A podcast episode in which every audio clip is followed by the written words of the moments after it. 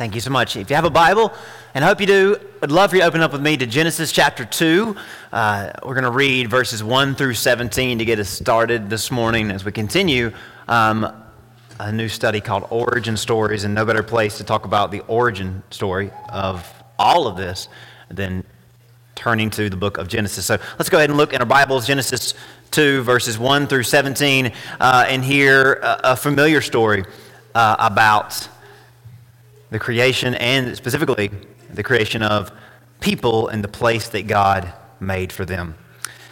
Thus, the heavens and the earth, all the host of them, were finished.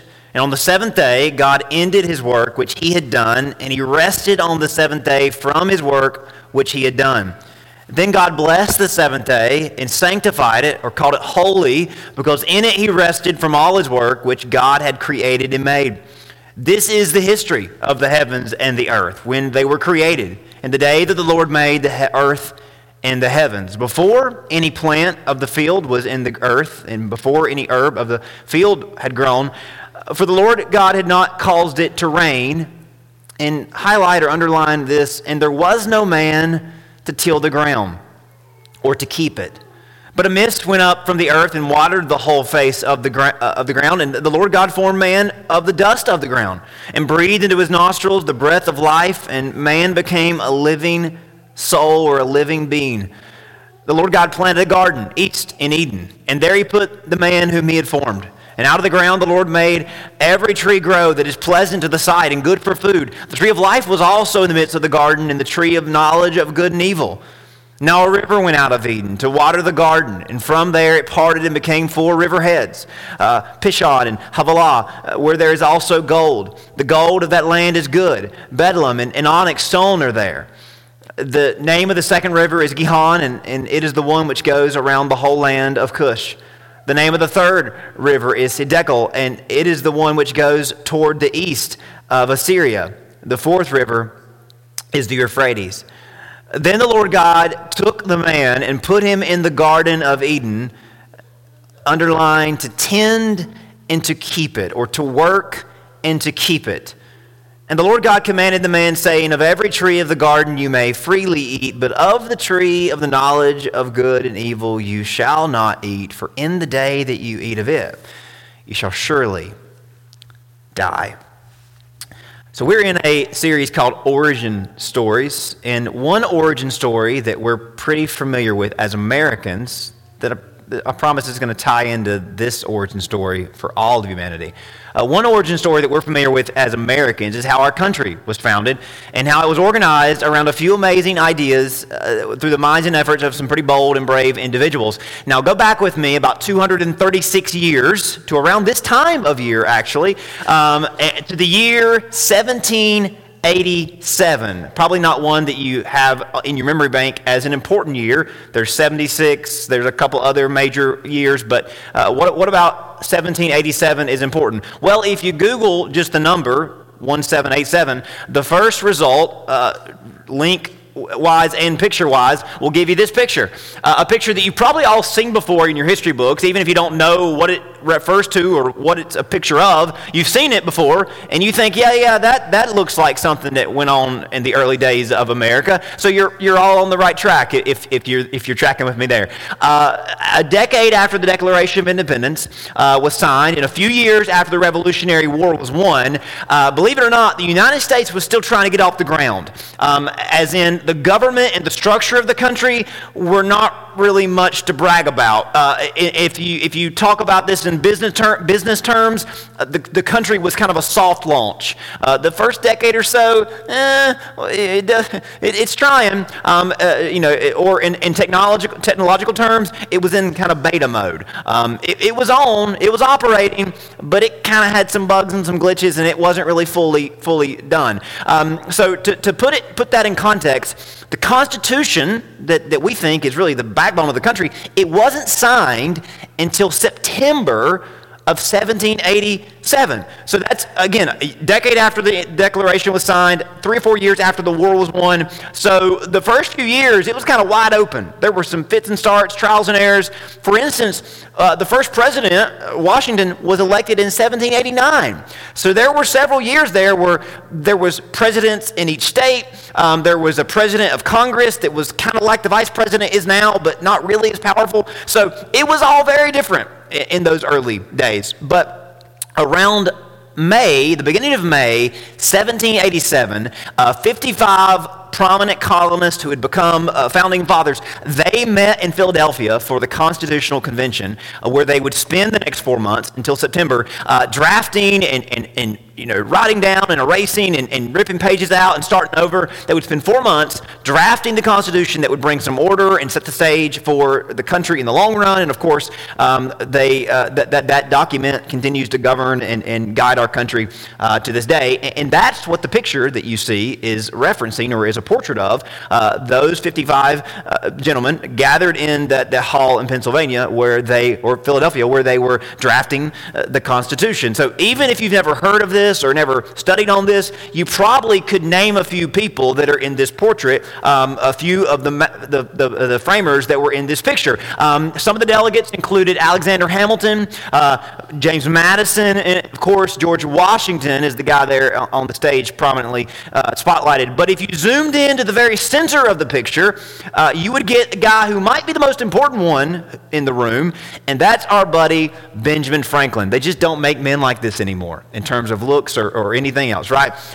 they, they, they, they don't make, I mean, he's on the $100 bill, right? So, I mean, he's a picture of what all of us should, should strive for, especially when it comes to the hair. So, we'll, we're, I don't know if I could really pull that off, but some of you could. Some of you should really, just really try that. Chris, uh, I think you, you already, you're, all, you're already halfway there. So, um, I think everybody assumes Ben Franklin must be a pretty special guy. I mean, he's on the $100 bill, right? He wasn't president, and all the other presidents are on the lower uh, currency. So he must have did something special to get on on, on the, the big bill. He's a guy who's in a, very, a lot of historical paintings, uh, more maybe than most people. Uh, if you look up pictures of the Declaration of Independence, he's there. If you look up picture or, or portraits of the scene, if you look up portraits, of course, of the Constitutional Convention and all the big famous meetings the early, church, uh, early fathers of the country had, uh, Ben Franklin is right there in the middle. Uh, he's credited for being the, the, the, the chief uh, writer and, and, and inscriptor of all the famous documents that provided the basis for our country's foundation and formation.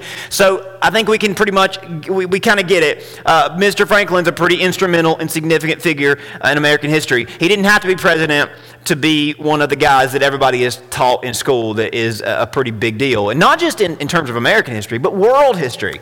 Um, so there's, there's a lot of great quotes that Ben Franklin left us with uh, uh, that, uh, that really stand out. And, and again, really, I think more than most of the quotes of the founding fathers. Uh, he was asked by a member of the press when he was leaving the convention one day, because they met for days and days, weeks and weeks on end for those four months.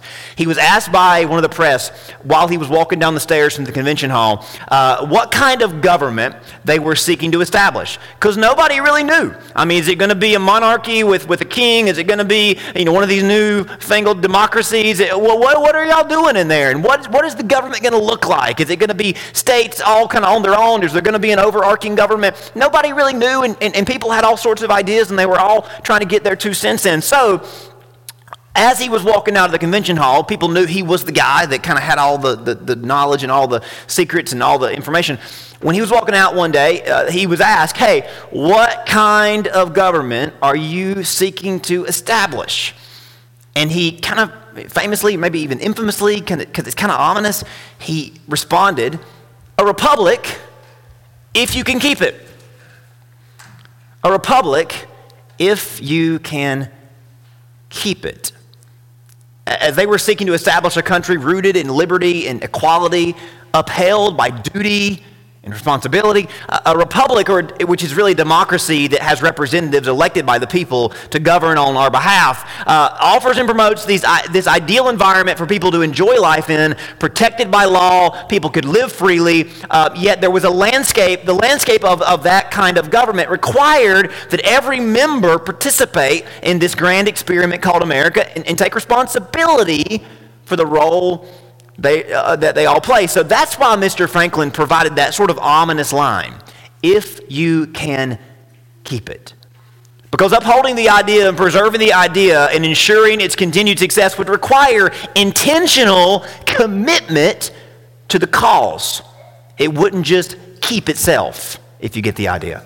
Uh, now, there's another pretty incredible quote that Ben Franklin gives us that I bet none of you have heard of before, unless you just are an expert on the guy. Um, if you're wondering why he's revered as an important historical figure outside of the American history or the American politics of it all, because you probably have heard of him in more context than that, um, and I'm sure somewhere in your mind you remember Ben Franklin was an inventor, one of the most famous inventors. If you look up, you know, one of those BuzzFeed lists, you know, most important inventors of all time, he's probably right there near the top, next to uh, the, the the printing press uh, and Gutenberg and, and, and uh, uh, Leonardo da Vinci, he's right there as one of those guys that, that is remembered as uh, an inventor that changed the way people lived based on his invention. So, one of the most famous uh, of his day and, and to ever live, um, he's credited with uh, innovating fireplaces. Uh, the, the modern fireplace or the modern wood stove really comes from Benjamin Franklin's um, inventions. Um, he invented bifocals, which that's a pretty big deal, right? That, that he helped people be able to see uh, against what most thought was blindness.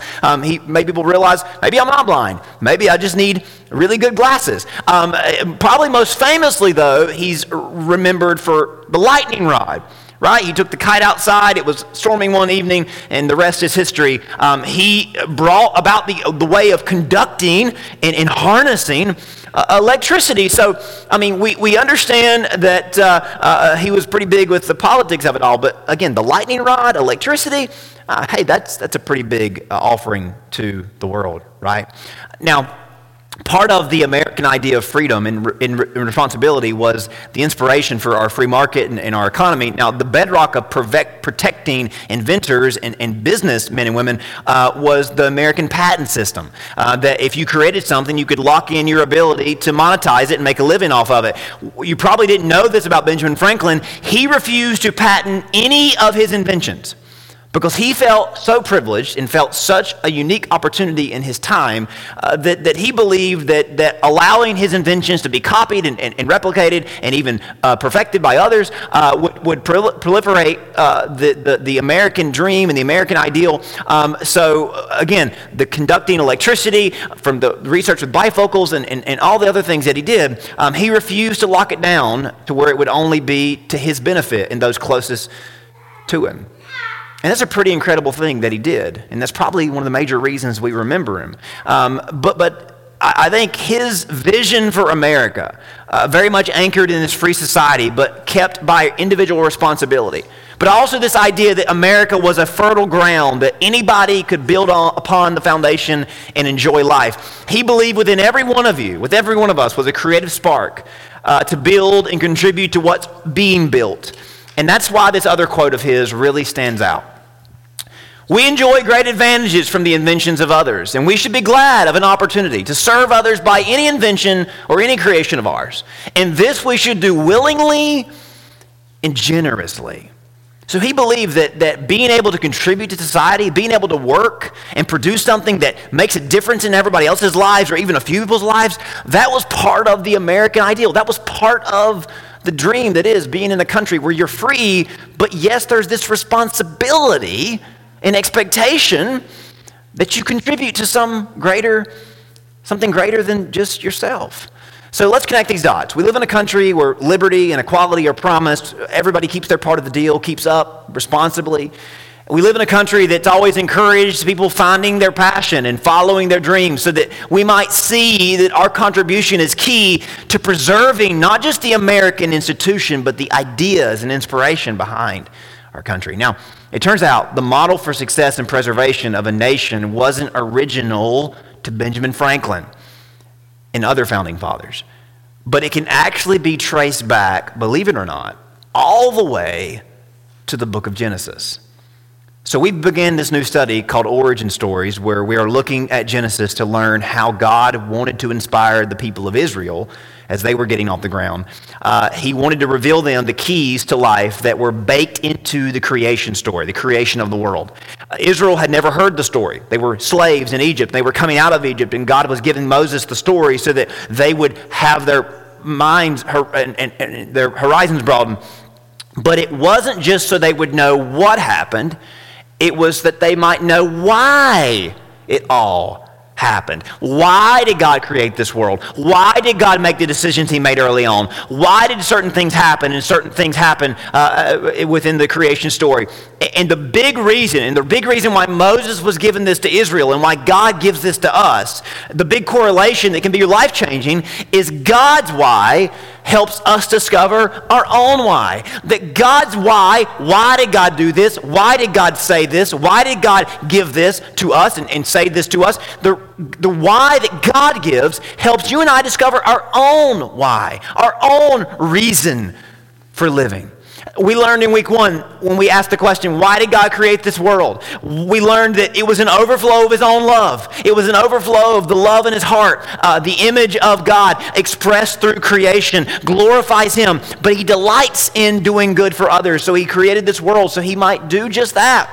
So when we stop and realize how we got here, we discover the image of God in the mirror, we recognize the glory of God all around us, our own hearts begin to overflow with a love for Him. We find our own why by understanding God's why. Why did God create the world? Because God is love, and the overflow of God's love led to the creation story.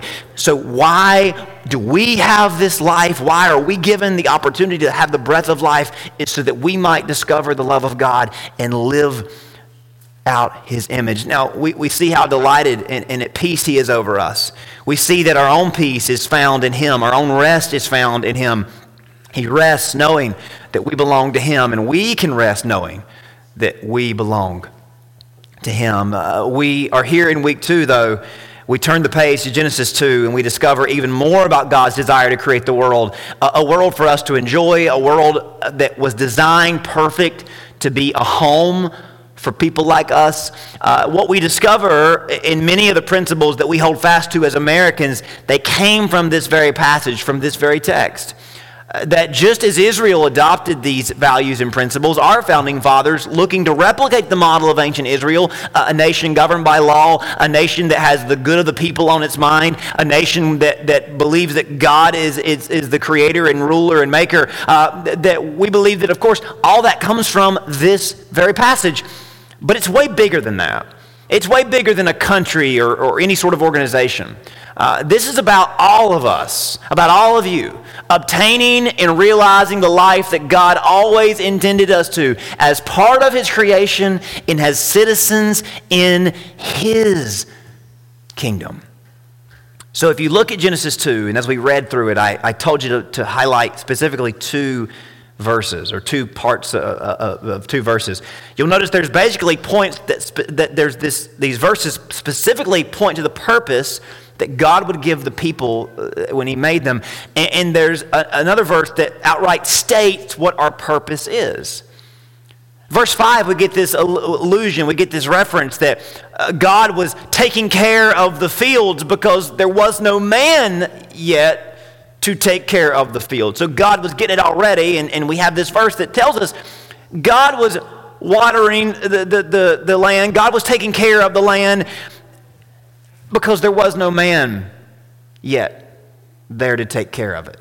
There was no man or there was no person yet to keep it. But then in verse 15, we, we get specifically the Lord God took the man, that's Adam, and put him in the Garden of Eden to tend it and to keep it. So, in the very beginning, don't miss this. In the very beginning, God made Adam, and God gave Adam a job to do that baked into our design, baked into the image of God, baked into who we are as creatures made in God's image, is a purpose that we've been given.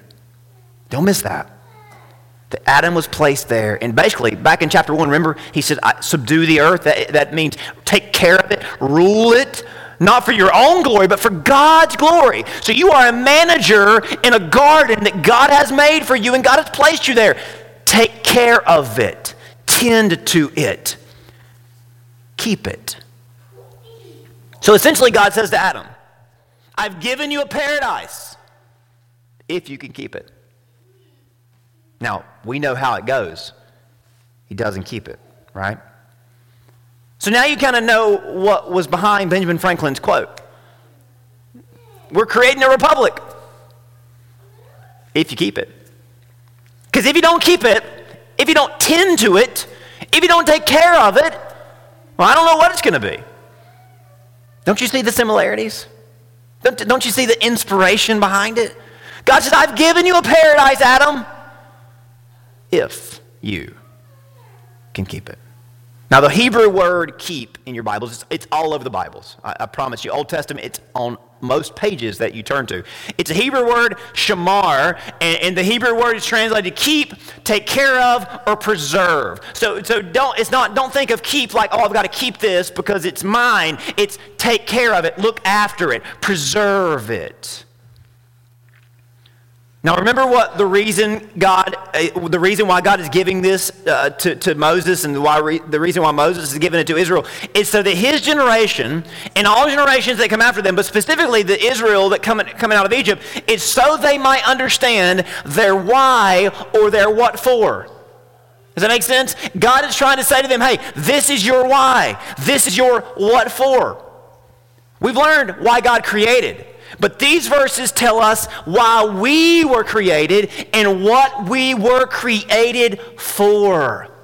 Moses is teaching his generation who are about to inherit a land. God's about to place them in their own land. And maybe not a garden, but it's going to be close to it. God's going to take them and place them in their land that may have, may have fallen from what it originally was, but comparable to where they had been in Egypt, it was a paradise. Think about how the promised land is described when they first begin to hear about it and when they go and see it for themselves. Exodus 3, the promise from Moses is, I have come down to deliver them out of the hand of the Egyptians, to bring them up uh, out of that land to a good and broad land, to a land flowing with milk and honey. How many times have you heard that? It's all over the, the books of Exodus and Leviticus and Numbers. We're going to a land flowing with milk and honey, as in we are going to a paradise that God has made for us. And remember how they go and spy out the land? And remember their report in Numbers chapter 13. They told Moses, We came to the land to which you sent us, to which God sent us. It flows with milk and honey. And this, as in they had the examples, this is the fruit. It was so big they had to carry it over their shoulders across four men. These are the grapes. These are the produce of the valleys of Judea. So Moses is telling them, God has given you this land. You are going to have to do your part. So, why is Genesis given to Israel? So they might read the original story. Oh, Adam was given a garden to keep and take care of, but, but, but he didn't do that. God has given us a land flowing with milk and honey to keep and take care of. What will happen if we don't do that? Well, you can read the next page and find out. It's not good. Do you, do you see why Moses has given this to them? Do you see why God has given this to us? Because if it was true for Adam and Eve, if it was true for Israel, if, if, it was, if it's true for a country, it's true for all of us in our everyday life, no matter where we are. Wouldn't you agree? This is more than just, again, a part of a nation or a land. This is God's word to every one of us, no matter where we call home. We have a role to play. We have a part to, to a play, to, uh, a role to play in participating in God's kingdom. And we welcome more of His activity and more of His presence through our obedience, and we preserve our lives in His kingdom presence through our faithfulness. Come on. If, you, if, we, if we took this completely politically and we looked at our nation, we would all chime in and say, yeah, other people should be doing their part because that's just how we are, right? We're always saying, well, other people should do their part. But why aren't we as passionate about how we fit into this larger puzzle? Again, not just nationally, but just as people in the creation that God has made. Our obedience to God, our commitment to His plans, it matters in terms of maintaining the kingdom that he is trying to build. Listen, this world will never be perfect until Jesus returns, but God's kingdom can be realized and lived out on earth as it is in heaven if we can keep it. As in, if we work and serve the Lord where He places us with the gifts and the skills and the abilities and the resources that He gives us, because every one of us have been given a whole number of all of those. This is the number one reason why this story is told like this. So that we might see from the very beginning, from the very onset of humanity, God wired us to be and intends us to be, what's the words? Purpose driven. Purpose driven. Now, you've probably heard those words popularized by Rick Warren, the pastor of Saddleback, author of a book with the same name. Uh, but but that the premise of that book, um, it's very simple. Uh, if, if, you've ever read it before, it's based on the creation story. God made Adam and Eve before there was sin, before there was the redemption story. There was the gift of and the call to a purpose-driven life. This is why God gave this word to Moses, and so that when Israel entered the promised land, it would not be lost on them the opportunity in front of them. And the same goes for all of us. We wake up every single day, regardless, and hear this, please, regardless of how significant your placement feels, regardless of how spectacular the field you've been placed in seems, regardless how vital the task you have to do appear, God has commanded you. God has called you. Your created reason is that you would step into a purpose driven life. Right before they would enter the land, Moses, calling back to the Genesis account that he had just told them and just read to them, he gave this command Deuteronomy 4.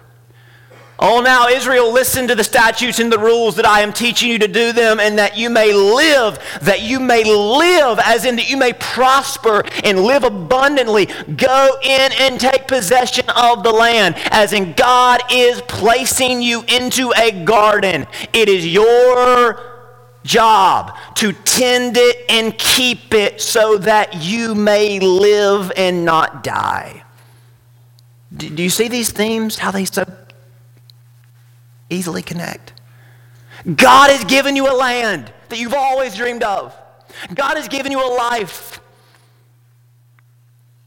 He says in verse 9, take care. Keep your soul diligently. There's that word again, keep. Take care of your soul. So this is bigger than a country, right? This is bigger than, hey, where I'm at and what time I'm living in. Your soul. Take care of your soul because you are given this life from God and your soul is, is, is full of an opportunity from God. Take care lest you forget the things that your eyes have seen, lest they depart from your heart all the days of your life. Live to the fullest. Preserve this opportunity. You, know, I feel like a lot of times we hear this idea that, that every day matters and serving God matters, and we push back a little bit for different reasons. But sometimes it's almost like, well, you know, God is trying to infringe in the areas that I'm not comfortable with Him and you know entering into. Uh, at the same time, we get down and discouraged when we feel like our lives a little bit less than we wished it would be. We're looking for a grand reason to live, and, and yet we still push God away, and, and we wonder why we have those doubts or have those discouraging thoughts. Clearly, clearly, this is the pathway for us to redeem and maximize each day for our own fulfillment and for God's glory. I think we push back on involving and revolving everything we do with our faith because we feel like that brings some level of restrictions on us. When it really is only going to guide us and, and prosper us and, and, and bring purity and peace. You know, if you look at these verses, I think everybody's eyes, if you look at the verses that follow 15, 16, and 17, everybody's eyes automatically go to the commandment in verse 17 that you shall not eat of the one specific tree. And we, we always zoom in on that. God is trying to keep something from us. But you know that's so unfortunate, our fixation being on the restriction. Oh, God is trying to say we shouldn't do X, Y, and Z. We miss that He is giving us and in, bless, in blessing us and enabling us to what He's enabling us to do. And we miss the evil He's protecting us from and we missed it in verse 16. He says, Of every tree in the garden you may freely eat. Isn't it weird how our minds fix it on verse 17? But verse 16 literally says, I've given you an entire garden, minus one, of trees and plants to enjoy and freely take from. By serving me, you will enjoy all this. If you work and you keep it, part of keeping it means you know your boundaries. You know that I've placed you in a place that is good for you, and I've kept this one thing from you. But, but boundaries, in terms of the goals that we set, boundaries in what decisions we make, boundaries are good. Moral boundaries, so that nothing might work its way between us and the paradise God has placed us in. Part of keeping it is understanding that God has all of the stuff that He wants to give us. And yet, there's this one thing He says, hey, don't, don't mess with. But it's good for us. I think it's obvious, but this is more than just about our jobs that you clock into. This is about your relationships, your marriages, your homes, your church involvement. Anything that's of value to you, God has given you. It takes work to keep it and preserve it. But that's part of this purpose driven life. Keeping our eyes on the Lord, His commandments in our hearts, and His motives on our minds. That's why God would ever say to you about anything, hey, you shouldn't do that, because God wants to give you life and life abundantly. Deuteronomy 30. Moses says, See, I have set before you today life and good, death and evil. If you obey the commandments of the Lord your God that I command you today, by loving the Lord your God, by walking in his ways, by keeping his commandments. So, what is the stipulation? I have given you life and good if you love and walk and keep the Lord's way. And then Moses puts it even more, you know, more powerfully. I have called heaven and earth to witness against you today. I have set before you life and death, blessing and cursing. Choose life that you and your offspring may live. I have put you in the garden to work and keep it so that you may always have it. Now, we know what happens next in the story, don't we? Adam and Eve don't choose life, they don't choose good. Let's read how that goes Genesis 3 1 through 7. Now the serpent of the field was more cunning than any beast which the Lord God had made, and he said to the woman, has God indeed said, You shall not eat of every tree of the garden? But the woman said to the serpent, We may eat of the fruit of the trees of the garden, but of the fruit of the tree which is in the midst of the garden, God has said, You shall not eat, you shall not touch, lest you die. Uh, then the serpent said to the woman, uh, You will not surely die. For God knows in the day that you eat of, the, that you eat of it, your eyes will be open. You'll be like him, knowing good and evil. So when the woman saw the tree was good for food, pleasant to the eyes, a tree desirable to make one wise, she took of its fruit and ate it. And she gave it to her husband with her also. And he ate it. Then both of their eyes were open, and they knew they were naked. And they sewed fig leaves together and made themselves coverings because they were ashamed. Suddenly. So, in an instant, paradise was lost because they didn't keep it. You see how it all worked out? Rather than serving God with the bounds He gave them, with a thousand blessings and opportunities, they got hung up on the one thing He said to avoid.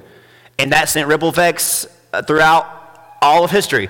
There, think about the damage, the division. Think about how they themselves turned on each other, blaming each other within moments. And that's how it always goes. And that's how our brains work, isn't it? We will forfeit so much that God wants to do in our lives because one thing trips us up. Marriages are broken because one thing causes people to look away. Households divide because one thing sends people to their own corners and makes people hostile towards each other.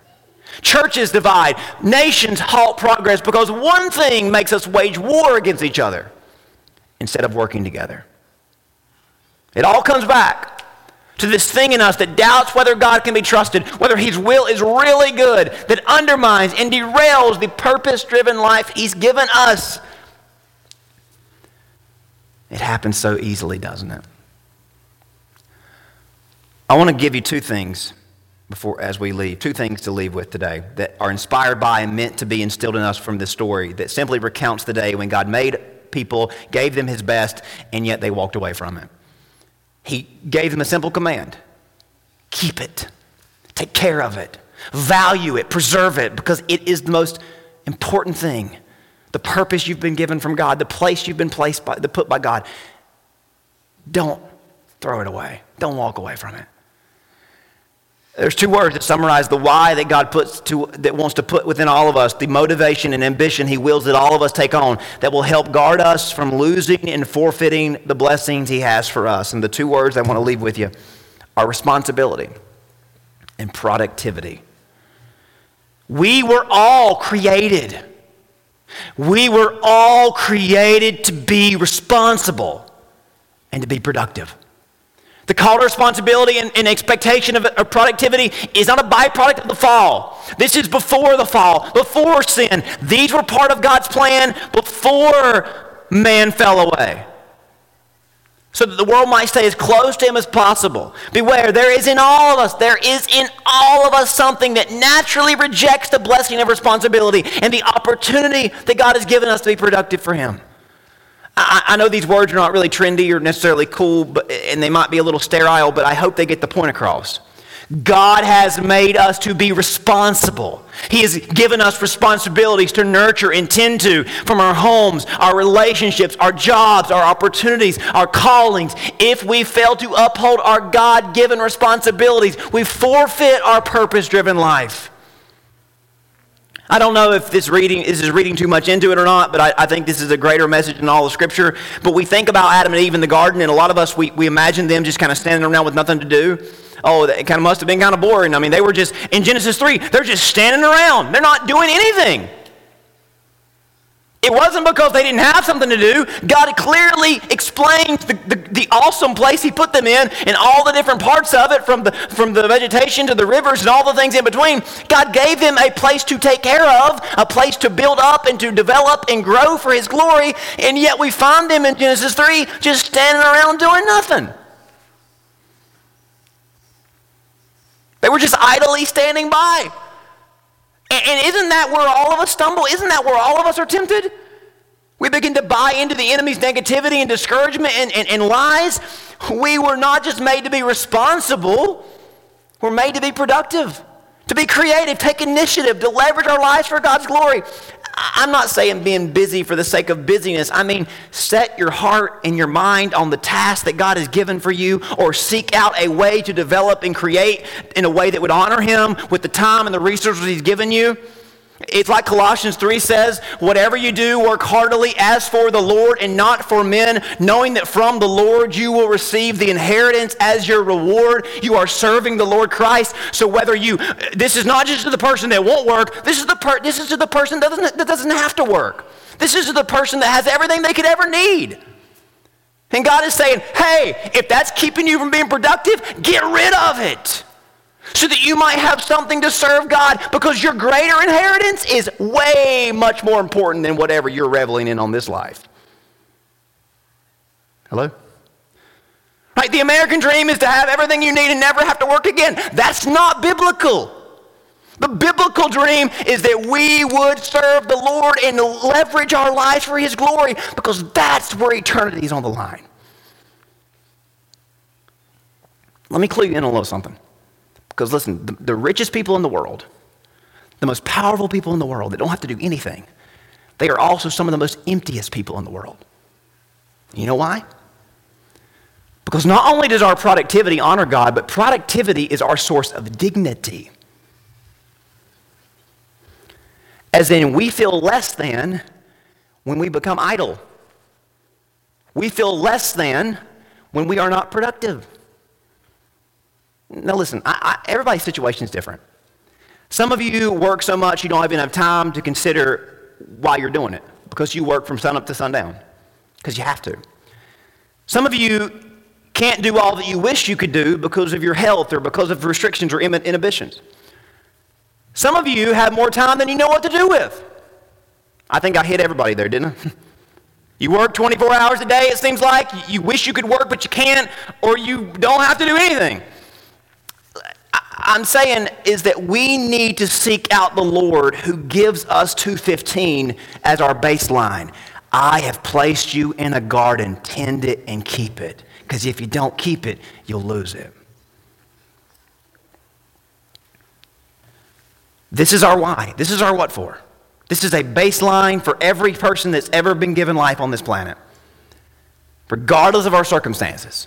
No matter what God has called us into and is leading us into a purpose driven life that will honor Him. Go to God and ask Him to clarify your responsibilities. If there's any question, ask Him to give you responsibilities that you can manage in your current field or that you would step into a new field.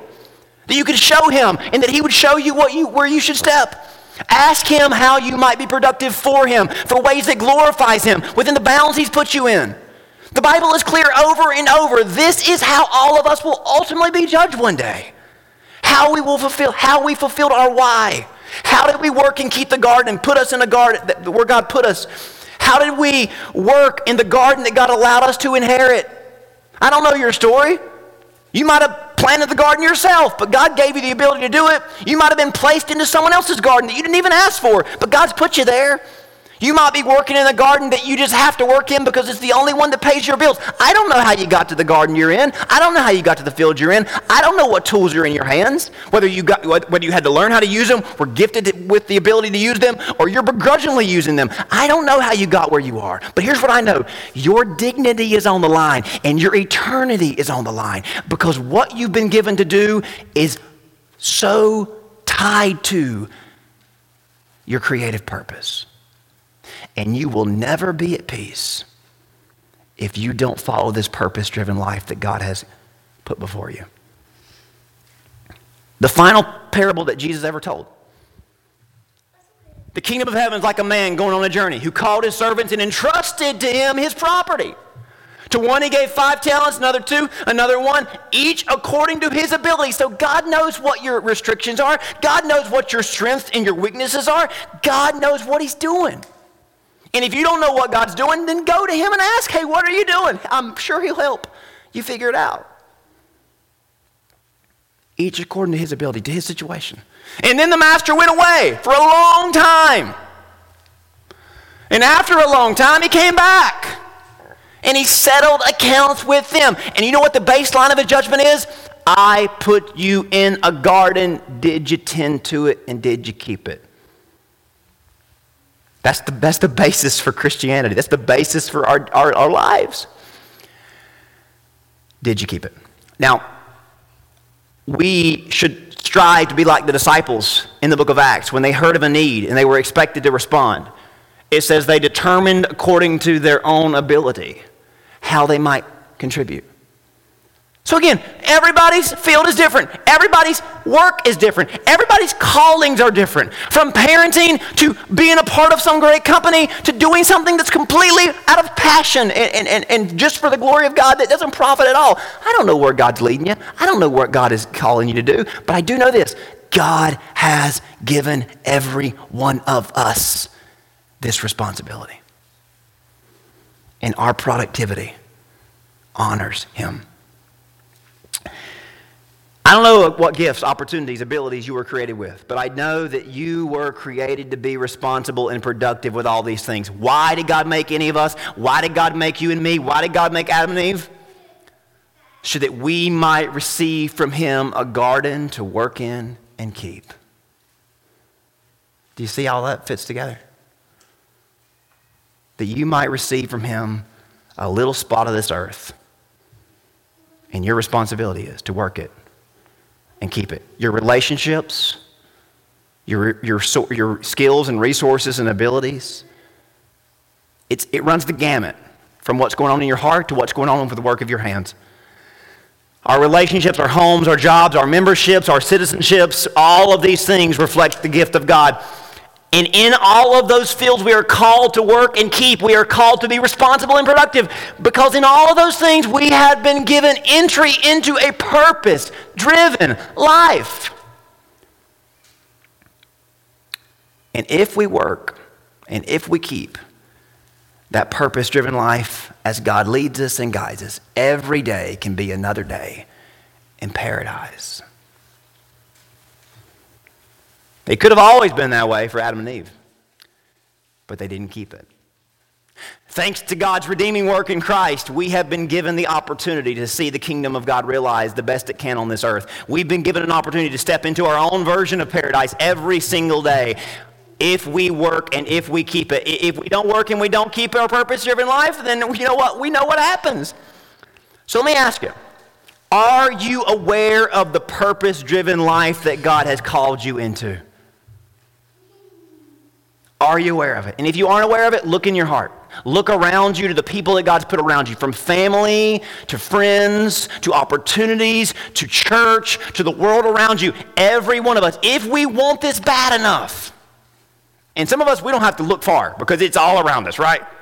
From kids to family to, to, to work. I mean, we're, just, we're suffocated by all the purposes. And, and if we allow those things to become negative, we'll lose the joy of them. But they're not a suffocation, they're not a negative thing, they're a blessing. For some of you, you might have to look harder. For some of you, you, you might have to pray harder. But, but I don't think it's that far away from any of us. Are you aware of the purpose driven life that God has called you into? Look around, look within. Are you being responsible and productive in all the areas and fields that, in the bounds that God has placed you in?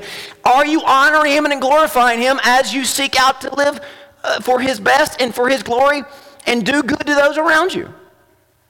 Yes, there's so much that works against us and frustrates us, but by God's mandate and the redeeming work of Jesus, we know without a doubt this, this is why we were made. And this is what we're called to live for. And this is what we'll be judged by one day. The question is have we set our faith and affection on the purpose driven life that goes way, way back to the very beginning? I have given you a garden. Can you keep it? Will you keep it? And in that garden, in that field, in that little patch of this earth, you have been given a purpose.